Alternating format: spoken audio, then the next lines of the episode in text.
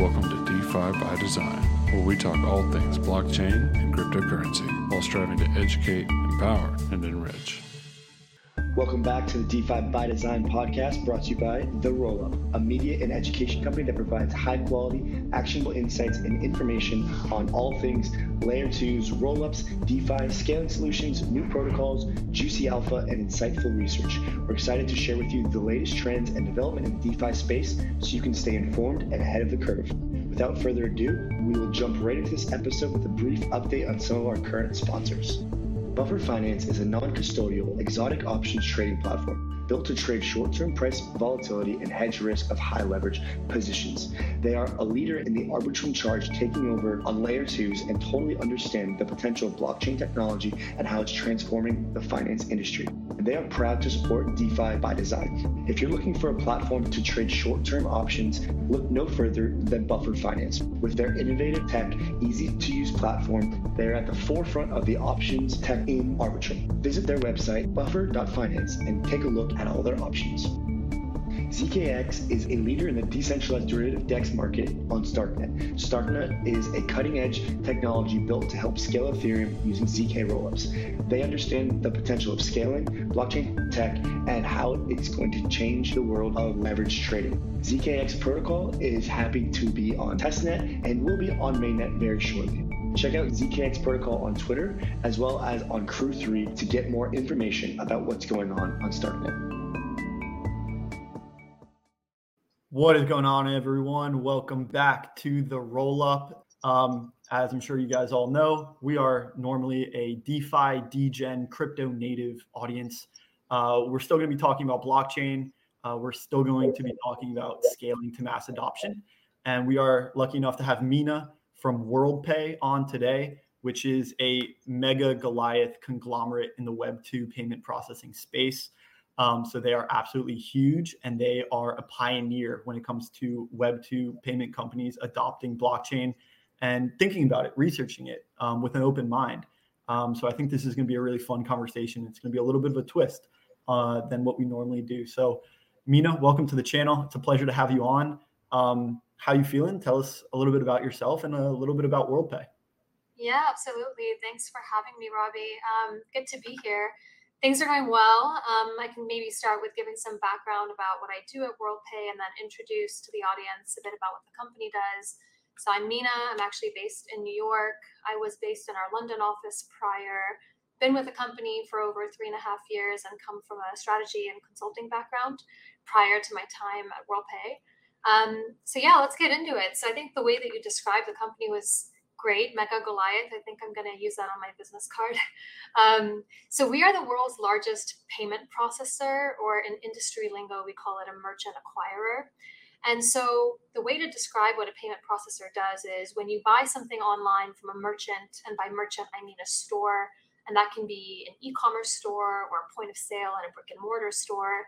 We are actually the layer that enables that store to accept different types of payments. So, that could be a card payment, an e-wallet, bank transfers, local payment methods. So it's actually a lot of people don't realize when you're using a debit card or a credit card, your bank or Visa and MasterCard, they don't have a direct relationship with the merchant that you're buying from. So all merchants around the world use what we call a payment processor. So we're the number one player in that. We actually support a million merchants globally we process $2 trillion of funds globally. And within the crypto space specifically, we've done $40 billion worth of transactions in and out of the crypto space. We operate in 64 countries around the world and we expand that every year. Um, we're very big in the e commerce space and the point of sale space as well. Um, other than payments, we also offer adjacent products like chargeback, disbursement products, fraud products, reporting and reconciliation. So anything and everything in payments anywhere in the world, really, we can probably help you. Um, we're the leading player in airlines and travel, and proud to stay in the crypto space as well. So I'm really, you know, consider ourselves and my team specifically a leading bridge between traditional finance or fiat ecosystems and the crypto system ecosystem or digital asset ecosystem more specifically. I love it. That that's a great intro.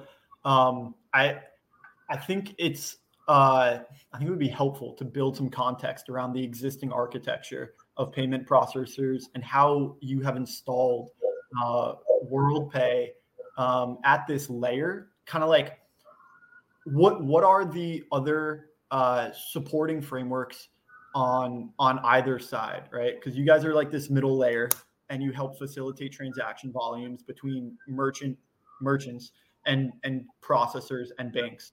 So maybe you could just name drop, you know, who who are some of the the companies and businesses that you work with on each of those vectors, the the merchant services, the banks, and the payment processors.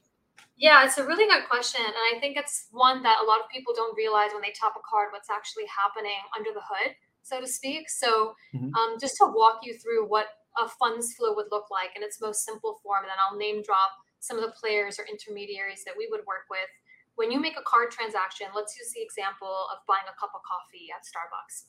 The funds actually have to flow from the bank to what we call schemes. And schemes are like Visa, MasterCard, Discover, etc.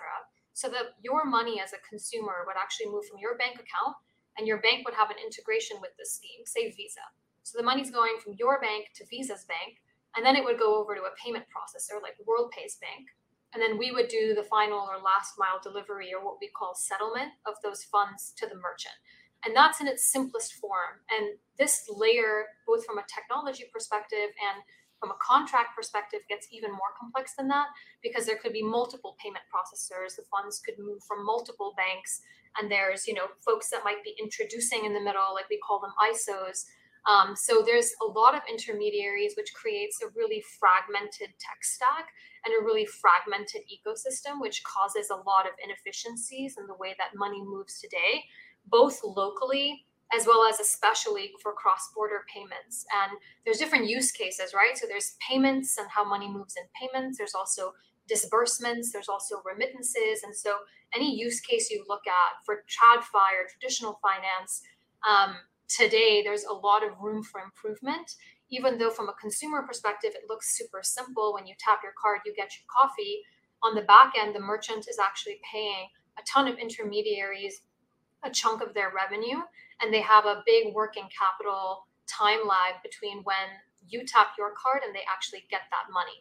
And uh, a critical issue in that is today merchants aren't paid for example over the weekend so cryptocurrency and blockchain technology operates 24 7, 365. You can move value across the internet at all times. And we definitely are interested to explore the use cases of that when you think about moving funds from A to B in the most traditional sense. And, and I think you hit on two key inefficiencies that are inside this existing architecture in the fiat world and the traditional financial world. One of them is the fragmentation of liquidity. And you mentioned how there's money over here, there's money over there. It has to move from one bank to another to ultimately land in the merchant's bank. And then the other key inefficiency that you mentioned is time to settlement. Right? And a lot of times, sometimes settlement is T plus one or T plus two or T plus three if it's over the weekends. And blockchains enable instant settlement, right? Because you're interacting directly with the settlement layer. So that that was a really helpful background on the existing architecture of traditional financial systems. Now, could you explain a little bit about how you guys are thinking about blockchain and crypto and how you're starting to incorporate that into your your tech stack? Yeah, absolutely. I think for anyone that's interested in this space, when you read a layer one protocol white paper, for example, that of Bitcoin, one of the first use cases that you hear about or read about is payments, payments, remittances, financial inclusion, and so on. So for us in early 2019 is when we decided to make crypto a core focus, excuse me, vertical for our company and started to formalize things like what's our risk appetite in the space, how do we appropriately monitor it, what controls will we have to make sure that we can prevent things like money laundering or sanctions evasion, things like that, and hiring talent and expertise. So we got our executive team comfortable and they this kind of investment in the space has paid dividends for us where traditionally you know back in the late teens um, 2017 18 19 we had about two clients and now we're somewhere in the neighborhood of 30 and what we do traditionally for merchants around the world is naturally enable traditional fiat payment services for these merchants so what we do a big part of our focus area is that what we call fiat on ramps and off ramps. So if you're a customer and you're looking to buy Bitcoin or Ethereum, you can do that on an exchange or an OTC desk or a wallet using a number of different payment methods. So traditionally, what we've done in this space is work with merchants that are selling crypto services or crypto products um, and, and help give them the ability to accept payments all over the world in the consumer's preferred payment method. So that was our number one kind of goal in the space. But we also hold a longer term vision for the potential of blockchain technology as a whole to create really significant efficiencies in payments, some of which I've touched on. But it's really important for us to separate cryptocurrency as kind of an asset class versus distributed ledgers as a technology. And when I talk about fiat ecosystems, I mean current payment rails, I mean existing ledgers and who's owning those ledgers versus what can we do if it's all online with a distributed ledger tech as a backbone. Um, so we're focusing on kind of secure and compliant now implementation of that technology. Um, I'll give you an example of that. So WorldPay recently launched, and we're the first payment processor to do this, an option for merchants to receive the settlement value I mentioned in stablecoin. So specifically USDC, we've partnered with Circle to enable that and go to market with that. So if you're a merchant, um, whether you're a traditional merchant in retail or travel and airlines, or whether you're a cryptocurrency merchant like a wallet or an OTC desk, before you would be receiving settlement in a, menu of currencies that we used to offer, like euros, GBP, USD. But now, if you if you desire to have that liquidity and you know measure your uh, sorry monitor your treasury with stablecoin, you can receive that directly from WorldPay. And I think um, stablecoins is definitely a space that I think has become the backbone of what we might know as the modern crypto industry and where we see a lot of Web2 companies play and a lot of regulators give a lot of attention. Um, because, you know, using fiat as a liquidity source or a primary treasury currency, especially if you're a crypto native company, doesn't really work. So I can give you an example. So small exchanges, if you are a customer and you place an order on that exchange, that exchange, because it's a small player, doesn't necessarily have the liquidity to fulfill your order. So they have to go to a third party liquidity provider, and that third party liquidity provider might want to be paid in stable coins. They don't want fiat. So there becomes this gap in time between when WorldPay is able to pay our merchant, which is the exchange, and when our merchant needs to send money to the liquidity provider.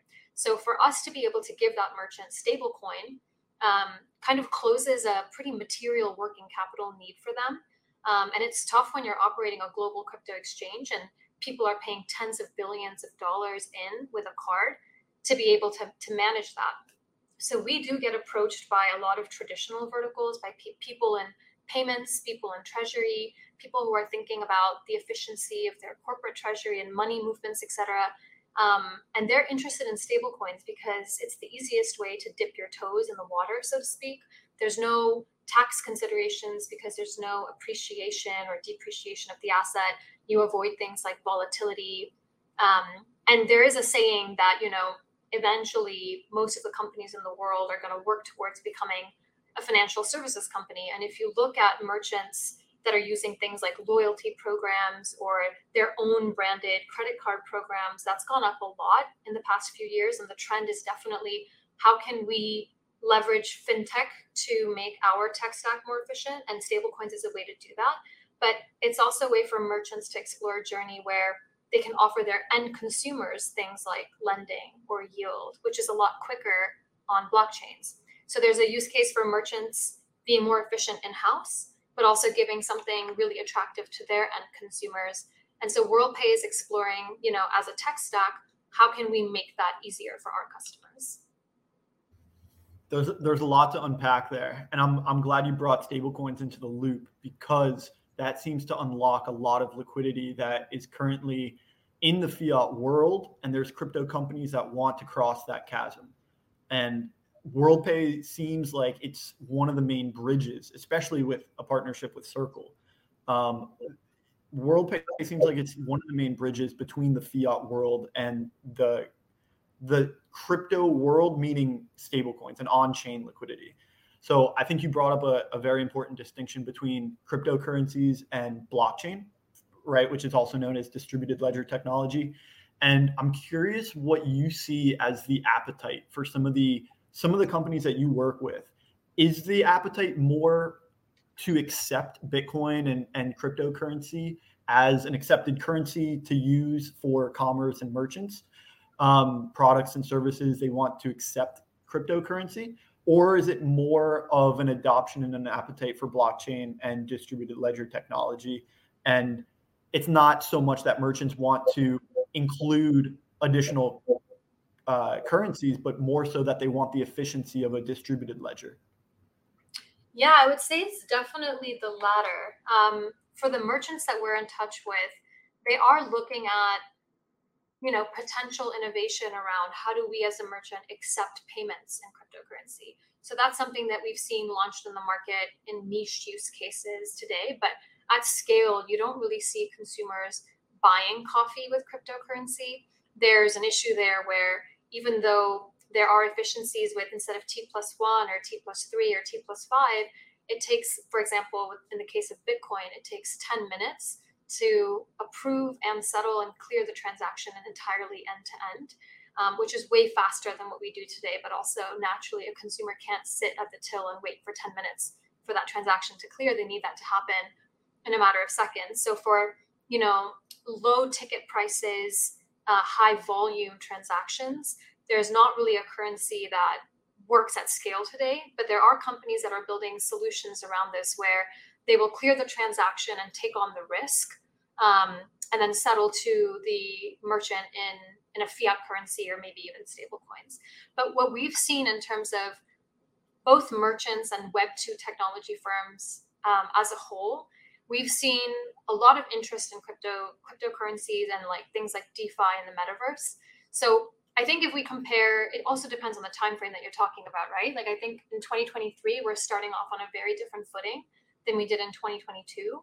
Like if you compare things like market cap, 2022 we saw 2.2 trillion in the crypto industry, and that market cap is sometimes seen as a proxy for like the size of the industry or the influence or success of crypto. And this year we started off the year with less than a trillion, right? The number of wallets did go up, but they went up kind of marginally. So what we did was in Q4 of 2022, we launched what we call the FIS um, Global Innovation Report. Um, and we surveyed 2,000 senior executives across all types of functions, both in financial services and non financial services, things like secretaries of countries, and asked them from a broad technology perspective what are you interested in? Where are you investing dollars? What's holding you back from embracing or investing in some of these topics? And of all the technology areas that we surveyed, um, about three crypto topics came up in the top five when it came to interest in a three year time horizon. So ESG and embedded finance were two of them. But then the other three were DeFi, the metaverse, and cryptocurrencies. And what was interesting about that report was um, 98% of the respondents said, for example, that they want to be involved in the metaverse, but less than half are actually investing. So they all think it's going to be a big area, but they're not hiring for it just yet. They're not investing in it just yet. Um, similarly, 95% said that they think they'll have some sort of crypto service in the future, but they're not investing today. So people seem really interested, but they're not necessarily willing to put money behind it yet. They're paying attention though. And I think um, when we surveyed them, what was holding them back was a number of different things. And I think these things are what prevents us from seeing scale today. Um, the first is lack of ecosystem services to support, right? There's not really the the tooling that's in place today to manage risk or people feel they don't have the data to make appropriate decisions. Also, the, the crypto native companies that are offering services today may not be mature enough or at scale enough to work in an enterprise capacity. Um, there's also concerns about like in a metaverse, who's going to monitor the content that goes up there? What are some of the implications for you know consumer behavior depending on that content um, and also in defi the experience needs to improve you know? I mean i'm sure your users know if they use defi it's not something that the average person can just access and understand how to navigate easily. So i would say from a merchant perspective everyone's exploring everyone's hiring a crypto team or talent in the space everyone's paying attention. But especially in light of what's happened in the past kind of 18 months to 24 months from a regulatory perspective, um, from a legal perspective, I think folks are hesitant to really uh, go all in at this point in time. We won't dive too deep into the regulatory rabbit hole. We want to make sure that you, you are, you know, in a, in a good space with the compliance department. So we won't we won't investigate that too much, but um, I do understand it's a, it's an impact, right? Because it is it's progressing and it's starting to materialize in the regulatory shape. Um, so it, it's becoming a little bit more, you know, I think a little bit more in the public eye how how crypto is received by some of these regulators. They're kind of being forced to to look at it with an open mind, and I think that's ultimately healthy. Um, I'm glad that they're not in a very you know very quick rush. So I'll comment very quickly on the regulatory so that you don't have to. Um, I, uh, I, you know, I, I, like I like how it's progressing because they, they seem like they're they're hurrying, but they're not rushing. They're keeping an open mind, and it's allowing these Web two companies and these traditional financial services companies to explore, but without jumping in, right? So it's almost like they're they have a toe in the water. They're kind of feeling it out, but they're not they're not cannonballing headfirst um, into this industry and hiring and and and really diving in and flooding the market with investments. So it almost makes me quite bullish on the ecosystem that they haven't quite deployed capital in in that yet because they're waiting on regulatory approval. Um, and it, it gives me hope that we might see that in the future once uh, the regulatory chains are are unleashed. Um, those Web two companies, those traditional financial services, then could capitalize on the opportunity of um, a still relatively early immature market um, and then and then push it to new heights so i, I think um, over the last 18 months or so um, the regulatory progress it's been it's been slow and steady and i think that's ultimately the right approach so i'm i'm uh, keen on seeing that continue um, i'm curious yeah well, I will comment, yeah on the yeah. you mentioned you know regulators seem to be taking a calmer approach. What I will say on regulation is I think most policymakers have come out and said, you know, there's been critical events in the crypto industry, things like the collapse of FTX, um, Luna and Terra, what happened there. They're massive failures, but they didn't seem to have a systemic impact on financial services broadly. Um, I think one of the downsides of that is uh, you know, folks in the industry have been hoping for some time to get one kind of global standard approach to regulation, but it's become clear that that's probably not going to happen. An example is the UAE and the EU are in the process of deploying what they're trying to make a fit for purpose regulation with VARA or MICA, respectively. Then you have countries like the UK that have come out and published their viewpoint from their treasury that there's not going to be a new framework for crypto specifically, they're going to use the existing framework. And if they need to come up with some sort of exception or use case, they will. But they're going to fit, you know, digital assets into what is already on paper from a regulatory perspective. And then the US, you see what's becoming known as regulation by enforcement. And there's a lot of judicial action happening in the United States, but we haven't seen a real crypto regulatory framework in any state or federally. It's just enforcement right now, and um, you know, people seeing what sticks. So I think it's great that there wasn't a broader fallout like what happened in the in the financial crisis in 2008. Um, and I do agree that I think regulators they might be you know trying to move at a certain pace, but there was some events that probably left some of them feeling like they need to give this a lot of attention.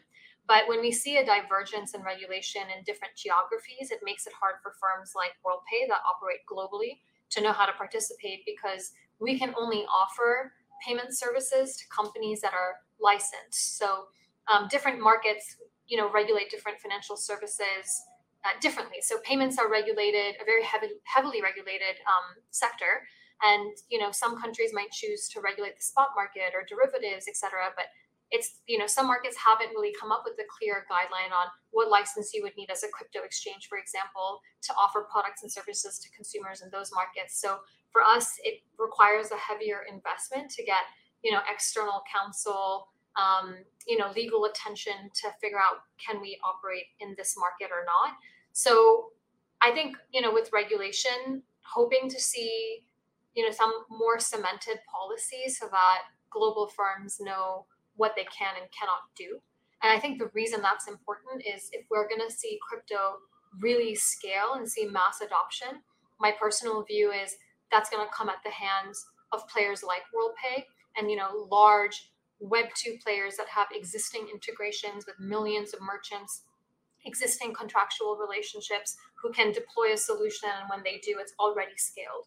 So an example of that is you know if you today want to buy crypto you might need to go kyc at uh, you know an exchange like coinbase or crypto.com and you may not know how to navigate the ui but if you have a banking app for example and suddenly you wake up and you see there's a buy sell hold crypto option.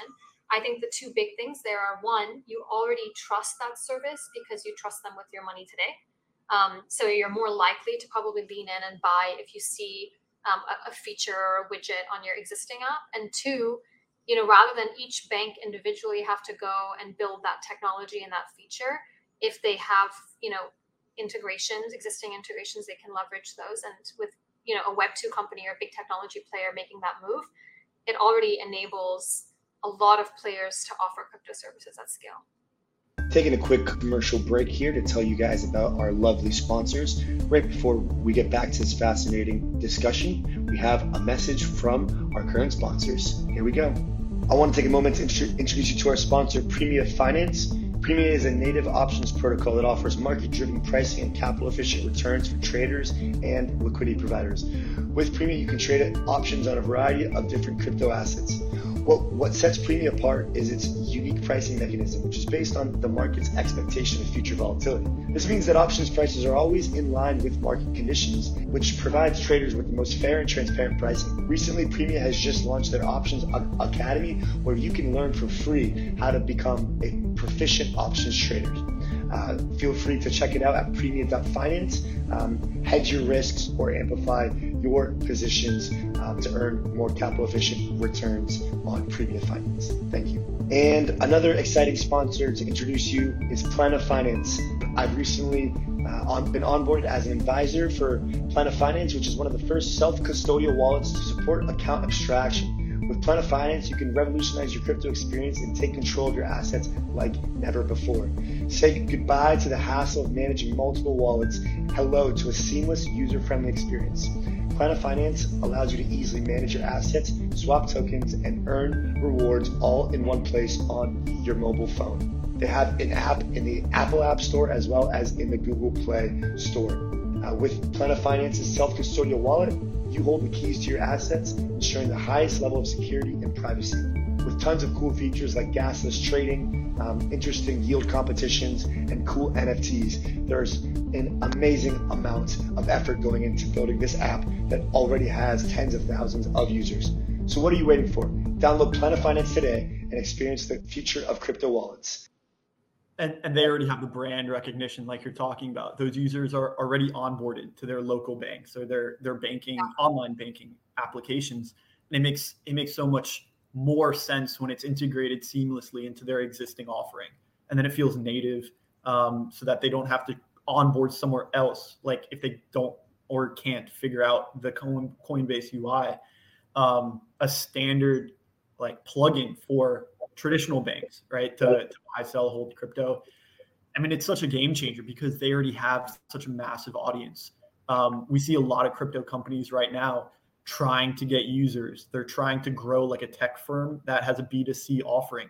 And we we're just realizing like like crypto native audience grows when the price goes up. Those users are not here day in and day out to use these almost infrastructure types of applications because it it simply it just doesn't have the user base. The crypto native uh, demographic is it's growing, but it's not growing as quickly as uh, it could grow if it was tapping into these access channels like existing payment systems and existing banks. And there's a there's a movement. One of the most prominent crypto podcasts is Bankless, right? So I want to switch gears a little bit and talk about like the the current intermediaries that you got that WorldPay works with on on a daily basis. You know, those uh, those you know as you called them are, are intermediaries, and I'm curious. if if there's almost like a I don't know exactly how to how to how to phrase this, but one of the main motivations of crypto is to disintermediate and and engage more peer-to-peer economy. So do you think there's a world where those banks adopt crypto and and adopt blockchain technology to enable a more peer-to-peer economy? Um, do you think they are at risk of being disintermediated? Do they care? What is you know what is your take on kind of like the like be your own bank movement? And do you think that that might kind of undercut some of the some of the existing banking partners and fintech uh, companies that that exist today? Yeah, I think it's a great question. Um, I think different people have different viewpoints about this. What we've seen in payment technology, for example, is change, big change, is driven by consumer behaviors and consumer demand. So I don't see, you know, peer-to-peer payments, you know, the way that are designed by protocols like Bitcoin going, you know, taking over card payments today because consumers are comfortable with card payments, because consumers trust card payments, because consumers have seen card payments work in the past and the UI is is customer friendly. So I think that once consumers or you know once DeFi tooling or um, peer-to-peer payment tooling and DLT becomes more user friendly, there might be more of a demand from consumers. But I think trust in crypto right now has taken a massive hit with the events in the past 12 to 18 months. And that definitely deters progress towards a future where we are completely bankless, right? Which I don't think in the short or medium term there's any threat to that personally. I think if we talk about trust a little bit, um, it's really essential in financial services, right? Where you have these central authorities who are responsible for safeguarding your funds, for transmitting trillions of funds globally. So, securing and maintaining trust with our consumers, for example, has always been mission critical to us. And we invest in a bunch of tools, people, practices to ensure that we can settle transactions to merchants safely, right? Because today there are ledgers that are owned by central authorities like WorldPay, like Visa, like banks, and they do validate transactions and those transactions do settle, right? So sometimes you can you hear in the industry that Visa and Mastercard may be the most um, you know credible uh, creditors other than the federal government. So cryptocurrency is a new innovation, and yes, it can disrupt the way we choose to transfer value um, across borders. But it has to establish trust with its user base to prove an actual credible contender to what we offer today.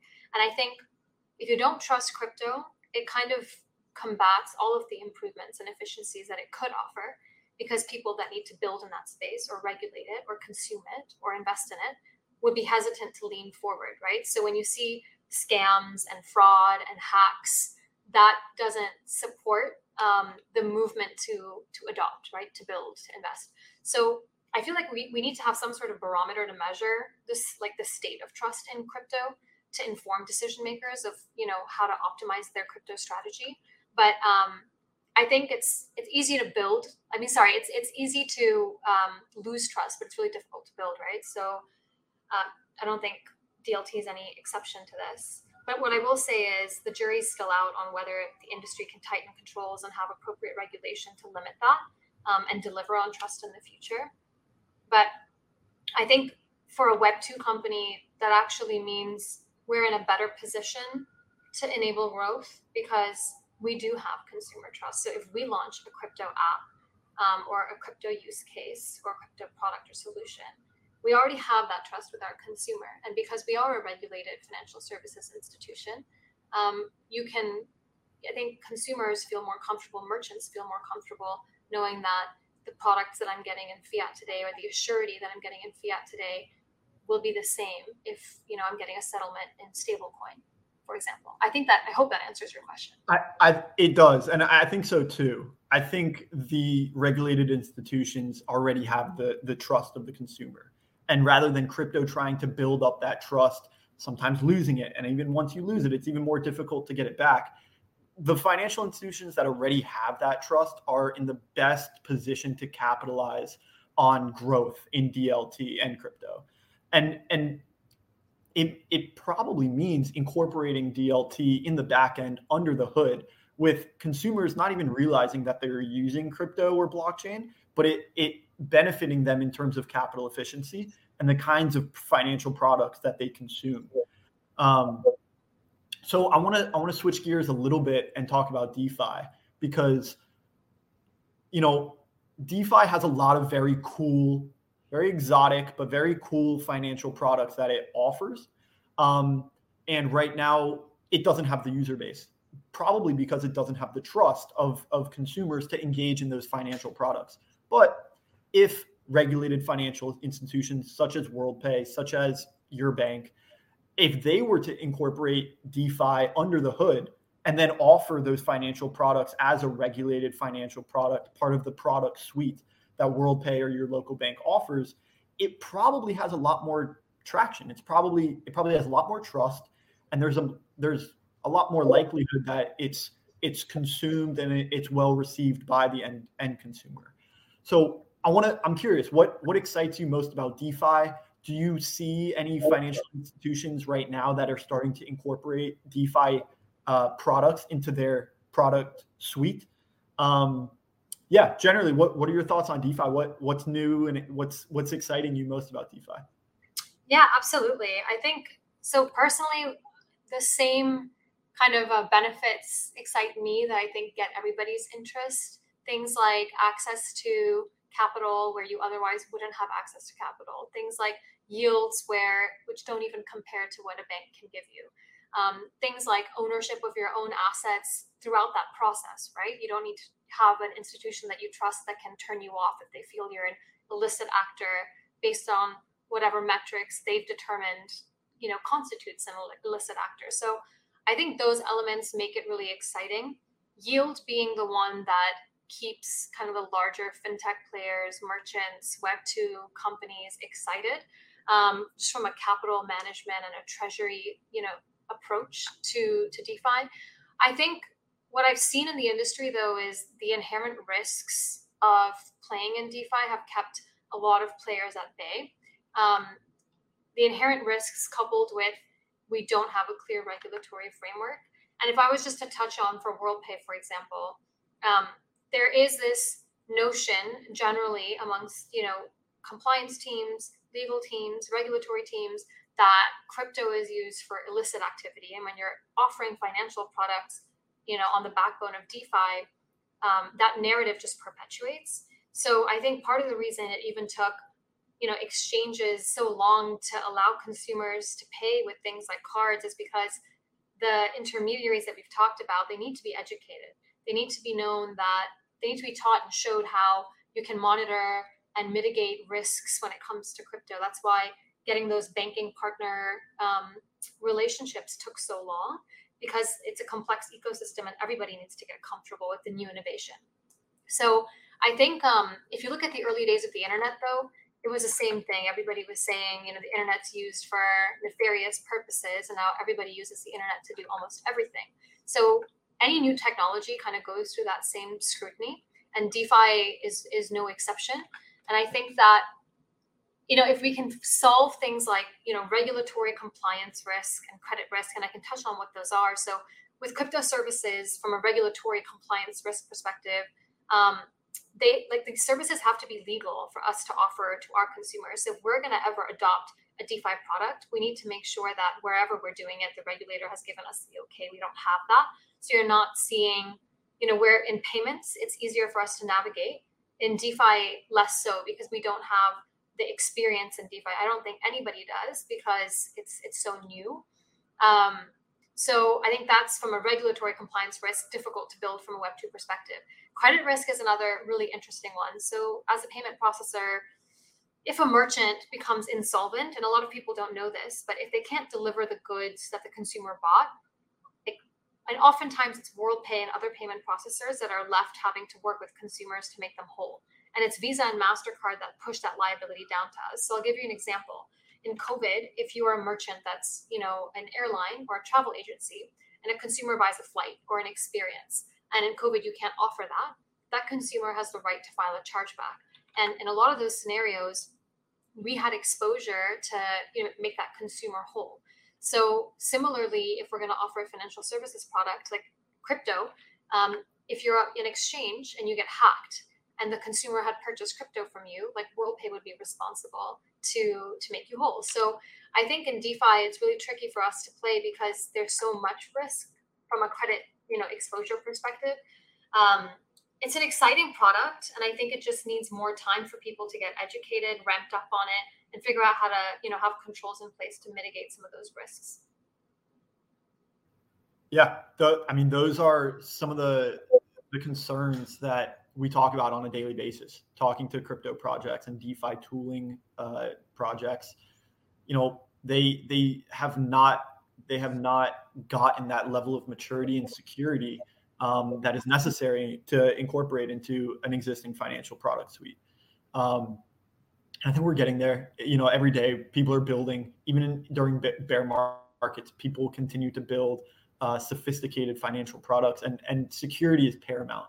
Um, and I think DeFi uh, builders are aware of uh, the adoption curve that requires security. Um, and the other the other thing I want to I want to kind of break into is, um, you know, my my inclination is that there becomes robust enough security measures um, around DeFi tooling and, and DeFi products um, that they do end up uh, in the regulator's point of view secure enough to offer to end consumers. Um, and in that in in that same thread like you know let's say that let's say that you know it is secure um, it, is adopted and there's a regulatory framework. You guys have you know the regulators approval to, to incorporate some of these tools. I'm curious how that looks like. I, am curious about the question of a, of a private blockchain versus a public blockchain. Because when we when we talk about defi you know the key there is decentralization. And there's jp morgan developing their dlt stack. There's other other you know visa other payment processors and merchant services developing uh, their own permissioned blockchains. Um, and it may it may seem decentralized because it's on a it's on a distributed ledger but it doesn't take decentralization in the liquidity uh, providers um, or you know it, it, it is more decentralized than just one institution but not as decentralized as an entire peer-to-peer economy so i'm curious in your in your point of view and if you know you can speak to worldpay's uh, position or approach to crypto and and dlt are you guys looking at incorporating these products on a, per, a permissioned blockchain or a public blockchain such as Ethereum? Um, and if it is a public blockchain, I'm curious what blockchains have caught your eye um, and what might be the settlement layer that traditional financial institutions use to settle their transactions. Yeah, that's a great question. I think it's one that's a bit ahead of its times. Um, WorldPay today doesn't hold any crypto on its balance sheet, so we don't interact directly with any protocols, Ethereum, Bitcoin, even stable coins we we go to market with partners who you know leverage blockchain technology on our behalf so i think a lot of web 2 firms haven't gotten to the point where they're comfortable actually including this as an asset class that they're holding on their balance sheet and knowing how to account for things like tax implications and how that works across different borders so what's happening today is if you're going to be offering a product, if it's a financial services product, if it's a payment product, if it's on a permission blockchain or not, you're not doing it on your own. You're doing it with a partner, right? Um, the way that I see this going is I feel that it's going to be important for any Web2 firm, a technology firm or a payment firm or, or a bank to have controls in place to be able to approve and deny and, and gatekeep essentially to be able to be adherent to current regulation. The specific regulation I'm talking about is ensuring that money laundering isn't happening and ensuring that sanction screening is being is being done because financial services firms can get really heavily fined or suffer suffer deep you know reputational losses if they don't so if you're offering a defi product and an illicit actor or somebody that's deemed an illicit actor is participating in that and you don't have the controls in place on your blockchain to check or sanction screen who are the individuals that we're offering these services to. If you don't have a KYC tool to do that um, on an unpermissioned blockchain, for example, then you are exposing yourself to a lot of liability. Um, and because, like a JP Morgan, for example, crypto might be a small percentage of their overall balance sheet, it's just not going to be worth the risk. Why would we risk our reputation with our regulator? Why would we risk the services and the revenue that we're generating from our core suite of products to be able to offer this service where we don't feel comfortable with the controls and being able to speak to regulators and saying like hey we're actually able to do this on this or that blockchain so i think the risk is just way too high now um, and like jury's out on how that's gonna how that's gonna play um, for worldpay we're not doing it so i can't really comment um, but i do think like companies like fireblocks are making it really easy for firms to feel comfortable at least dipping their toes in the water because they've created a product that can ensure sanction screening is done before the funds are transmitted on the blockchain. So um, they've done really well um, scaling that product. So I think we're going to have to wait to see how this all plays out. I think it's going to depend on a different market. Different markets are going to be more more um, forward leaning towards things like open networks than not. But in this space, I imagine it would be you know developers and builders ground up that are doing a public service so to speak in, in building a product that they think can can scale without a web 2 player's support I, I think like all things defi are more likely to come from private private players than than big banks right now hmm. yeah that there's a compelling um, use case right now for what's known as account abstraction in in DeFi, and the the ethos of, of Ethereum and, and a lot of public blockchains is censorship resistance. And in order to prevent money laundering, you have to censor money laundering transactions. So, you know, the, there is uh, some some give and take between uh, the censorship resistance and the compliance with regulation. Um, the the reason I bring up account abstraction is because that censorship resistance takes place at the protocol level. It, it's only on the blockchain. Before you end up putting something on the blockchain, like at the Fireblocks level, you know that that is very easily gate kept and can be KYC'd. Um, and that is the account abstraction that is that is kind of taking place right now. It's a it's a pretty buzzwordy narrative that's kind of that's kind of capturing a lot of the crypto native space right now. Um, it it's it's taking the shape of um, the inclusion into the Web two space and the traditional financial space by by gatekeeping the order um, and then letting any anything that does get past that gate actually settle on the on the chain. Um, you can keep the chain censorship resistant, but then also gatekeep what ends up on the chain. Um, so that that's something that I I personally think is going to unlock a lot of value and a lot of opportunities between collaboration in the web 2 and the web 3 fi- like internet of value um, because if we can get account abstraction and that is kind of the missing piece um, to let financial institutions and web 2 players um, kind of open pandora's box as to what happens on chain i think there's there's a lot of opportunities because um, no one wants to see money laundering you know like no one wants to illicit transactions, not even DeFi degens want to let that happen. Like there, there is motivation to stop illicit activity. Um, but there's also motivation to prevent um, centralized uh, censor censorship um, and kind of stifle people and, and uh, oppress people's financial services. So I think both are very valiant uh, efforts, and hopefully there's there's some increase in there's some increase in focus on the tools that end up uh, kind of achieving both of those goals on the front end, um, letting people KYC and gatekeep those those transactions, and then on the back end, um, keeping it censorship resistant and making sure that um, those financial tools are open to everybody, um, so that no group is oppressed um, with with respect to transactions that do go on the blockchain. Um, yeah, so hopefully soon. You know, I, I, think it is still a work in progress. It's a little bit too early to tell, but hopefully soon we're able to to cross, uh, kind of cross that that chasm and uh, unite those two fronts.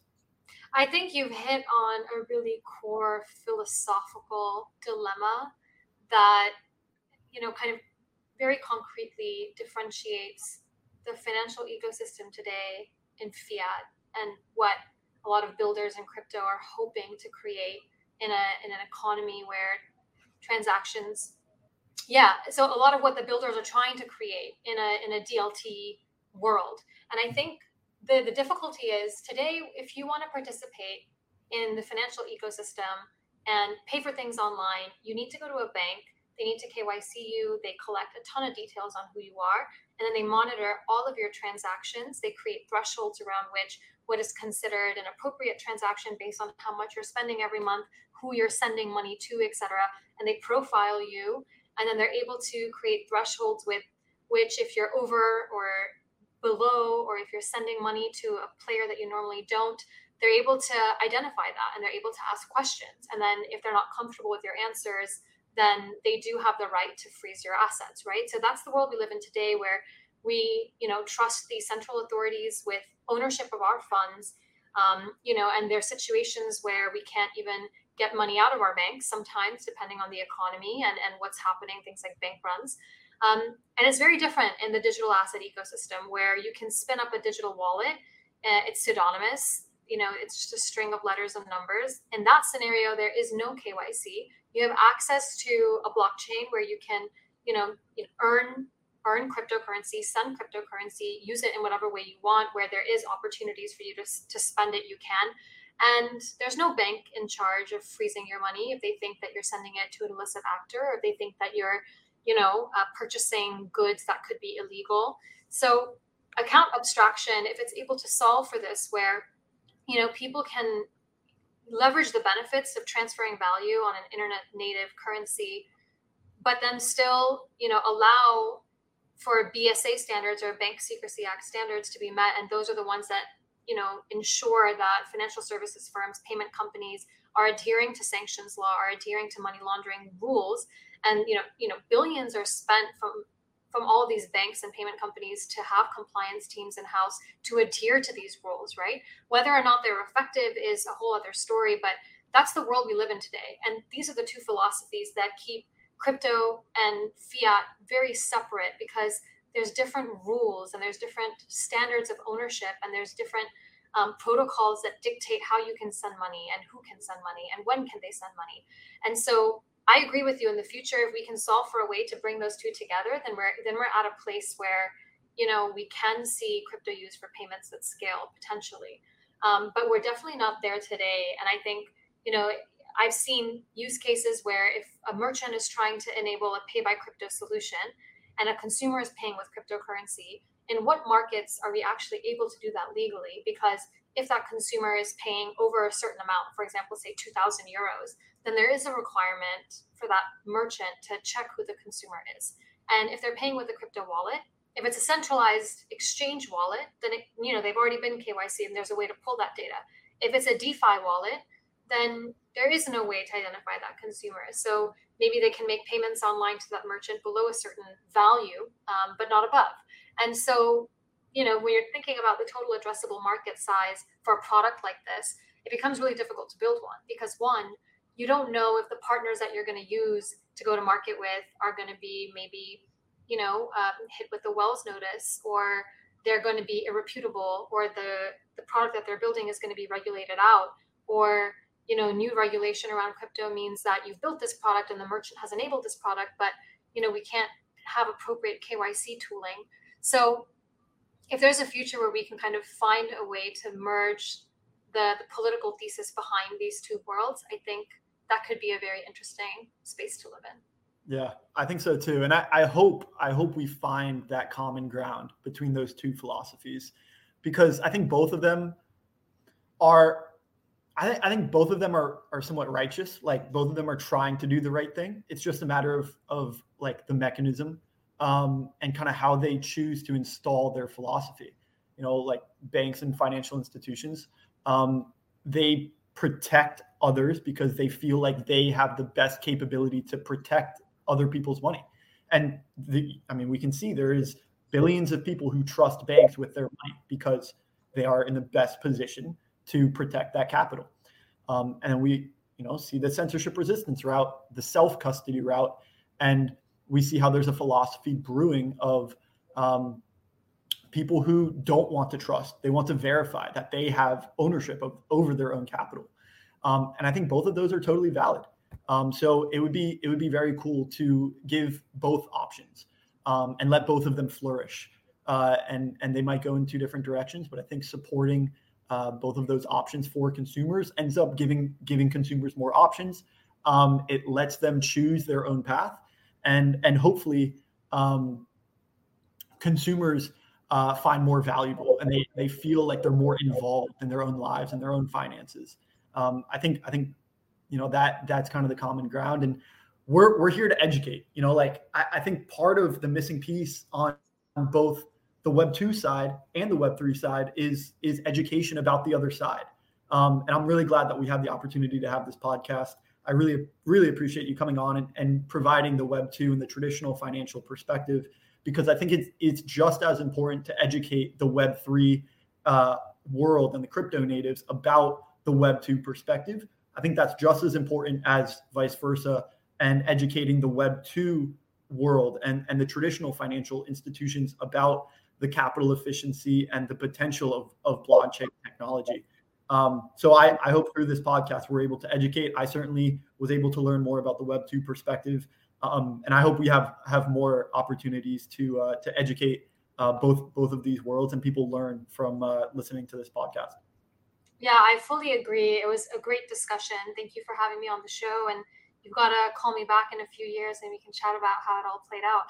Yeah, can chat about WorldCoin and uh, and uh, how how it's taken over the world or not. Yeah, that, that would be cool. Before I let you go, we have one question that we ask just about everyone who comes on the podcast, um, and it might be a mute mute question because you probably have the opportunity to, to, to connect with almost everyone out there in the in the financial services world, but the question is this: um, If you were to uh, to explain WorldPay in your perspective um, to anyone in the world or anyone that has ever lived, you know, it could be someone dead, it could be someone alive. Like, who would you want to explain WorldPay and what you, what you do? Who would you want to explain that to and why?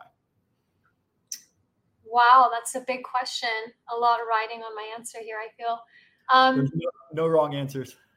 Yeah, if I were to choose one person to explain world pay to, other than my parents, who always ask me, and no matter how many times I tell them they don't understand. Um, it's the same in the Web3 world. Yeah. Honestly, in this space, probably somebody that is trying to build solutions for payments at scale. Um, anyone that's building a DApp or like a layer one protocol I would love to tell them what we do so that they can build it in a way where we can use it so that their solution can actually reach the millions of merchants that that we already touch. Because I do believe that there's there's a lot of good we can do with the technology. There's a lot of issues. There's a lot of costs. There's a lot of you know speed concerns. Money's not moving and getting to where it needs to be on time. And I'm really passionate about improving that. Um, and so if there's anyone that's building a solution, I would love to chat with them and tell them what we do so we can ground up build it in a way where we can scale it fast great answer yeah and i'm sure there's there's plenty of layer ones layer twos dapps and builders that would love to love to connect and and talk about it. Yeah reach out. Cool. Well it was a pleasure. Thank you for coming on. I, I really do appreciate you, you taking the time and having the podcast.